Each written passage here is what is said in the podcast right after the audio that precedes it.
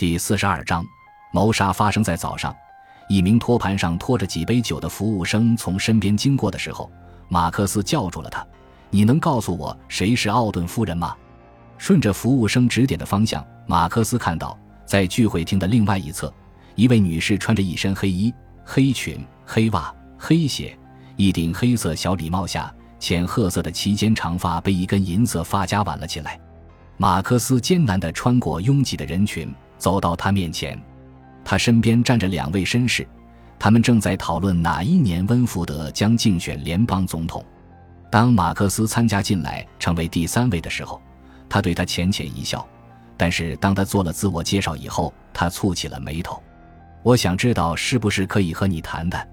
他问他：“现在，在这里吗？”他的眉毛向上挑起来，好像他在要求与他当众做爱。正是，如果你不介意的话，他说：“我需要一些只有你能提供给我的信息。”他和另两位绅士打了声招呼，走向聚会厅的一角。好吧，你有什么问题？告诉我你发现温福德夫人的经过，从你走进温福德家开始。我已经对警察说了所有可说的东西，至少是所有我知道的东西。很抱歉让你重复，但是我需要直接从你本人这里了解。我已经直接对警察说过了，奥顿夫人，他想要说，我就是警察。他开始有点厌恶他了。哦，好吧，在一点十五分的时候，我还没有接到赛琳娜的电话，我就打电话给她，但是没人接。我想她大概睡过头了，或者在淋浴，以至于没听见电话铃声，所以我就去了她家。我走进房间，门是锁着的。我已经跟警察说过了。我叫了他几声。然后上了楼，他躺在床上，我觉得他就像睡着了，所以我走到床边。他在床上躺着的姿势是怎么样的？向着右边侧躺着，背对着我。被子有没有搅和在一起，或者被弄乱了？没有，被单盖到他腰上。我摇了摇他的肩，他没有反应，我就把他搬过来对着我。起先我感觉他还没醒过来，但是后来我意识到他死了。我就打了九百一十一，我知道那个时候莱利正在立法机关，不能联系到他。当时我没有注意到他脖子上的红印子，后来急救人员就来了，说那个印子看上去像是掐扼的痕迹。卧室里怎么样？马克思问。你有没有注意到什么东西不对劲？有没有什么迹象可以表明发生过搏斗或者挣扎？他摇了摇头，没有，一点也没有。探长。你看，我确实没有什么可以告诉你的了。赛琳娜是我的邻居，也是我最珍重的、亲密的朋友。现在我整个人都快崩溃了。反正这件事情，我实在不想再说了。他转过身走了，去的是吧台的方向。会不会是他干的？他会不会掐死了赛琳娜？没有留下抓伤，也没有淤青，除非在赛琳娜被灌了药物的情况下。但是验尸官的报告说。体内没有发现任何药物，连一片安眠药也没有。当然，对于所谓最珍重、最亲密的朋友云云，要马克思相信也很困难。维拉奥顿会不会把钥匙借给了其他人？他付钱让这个人做了这件事。越多地观察他注视莱利温福德的样子，马克思越觉得麦凯说的对，他们之间肯定有点什么。至少对于薇拉来说。马克思看到州长在温福德的肩上拍了拍，带着州长夫人加入了另外的一群人。马克思径直走到参议员面前，他做了自我介绍。他注意到，像威拉奥顿一样，听到“警探”这个词，温福德皱起了眉头。很抱歉在这样一个时刻打搅你，马克思说，但是我需要现在和你聊聊。没关系，温福德低声说。马克思注意到面前的这个男人眼睛下面的黑眼圈，一张消瘦的脸，疲惫不堪。很明显，这个男人正陷于深深的悲痛之中。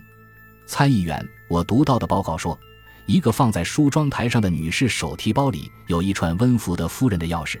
马克思说：“会不会有人拿去复制了一套钥匙？”不可能。在过去的几年里，我们社区已经发生过好几次入室行窃。所以，赛琳娜和我对家里的钥匙一直保管得很小心。你能想到什么人或者什么理由吗？为什么有人想要谋杀你的妻子？参议员向下看着地板，当他抬起头时，眼睛潮湿了。没有任何理由，在这个世界上，赛琳娜是个善良的、慷慨的、出色的女人。我不知道有谁不喜欢她，她身边到处都是朋友。会不会因为你，作为政界人物，你一定有不少敌人？我没有那种会谋杀我妻子的敌人。温福德说，显得有点生气。那种会杀人的敌人也会选择杀我，而不是赛琳娜。还有，我的原则是，不去制造任何敌人，甚至在其他党派里面。这个男人被激怒了，嘴的线条变硬，脸也涨红了。我猜想接下去你会问我，我有没有复制了我的钥匙，给了某个杀手，让他进了我们家，杀了我的妻子。马克思直视着他的眼睛，平静地说：“你有没有呢？”上帝。难以置信，你怎么能认为我爱我的妻子？我有什么理由要谋杀她？马克思摇了摇头。麦凯已经查过温福德家购买的保险，其中赛琳娜买了一份价值一万美元的意外险。一万美元对于莱利·温福德而言，比基饲料还不值钱。全国性的选举活动要花费上千万美元，现在甚至在一个州的范围里也要花费二三百万。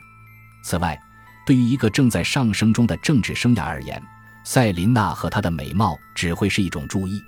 马克思看了看在聚会大厅另一边的薇拉奥顿，就样貌而言，他与赛琳娜相差甚远。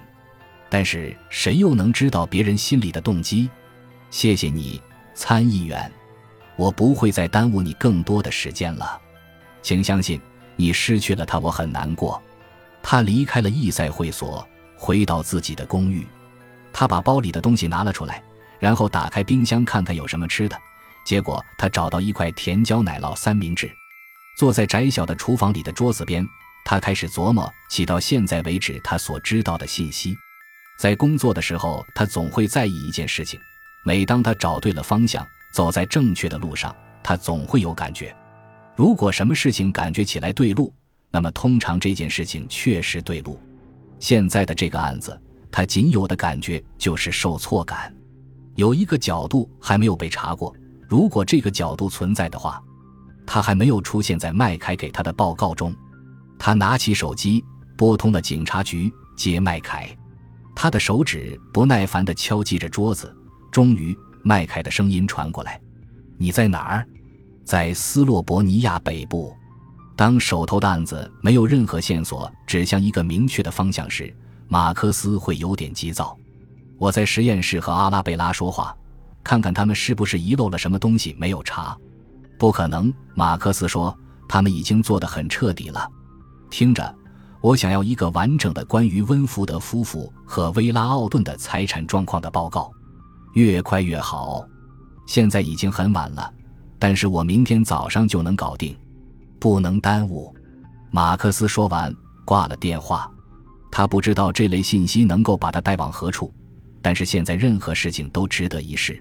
莱利看了看这个大房间里的一簇一簇的人们，对他们来说，这是一次聚会，一场政治招待会，不是一次怀念、一次哀悼一个美丽女人的机会。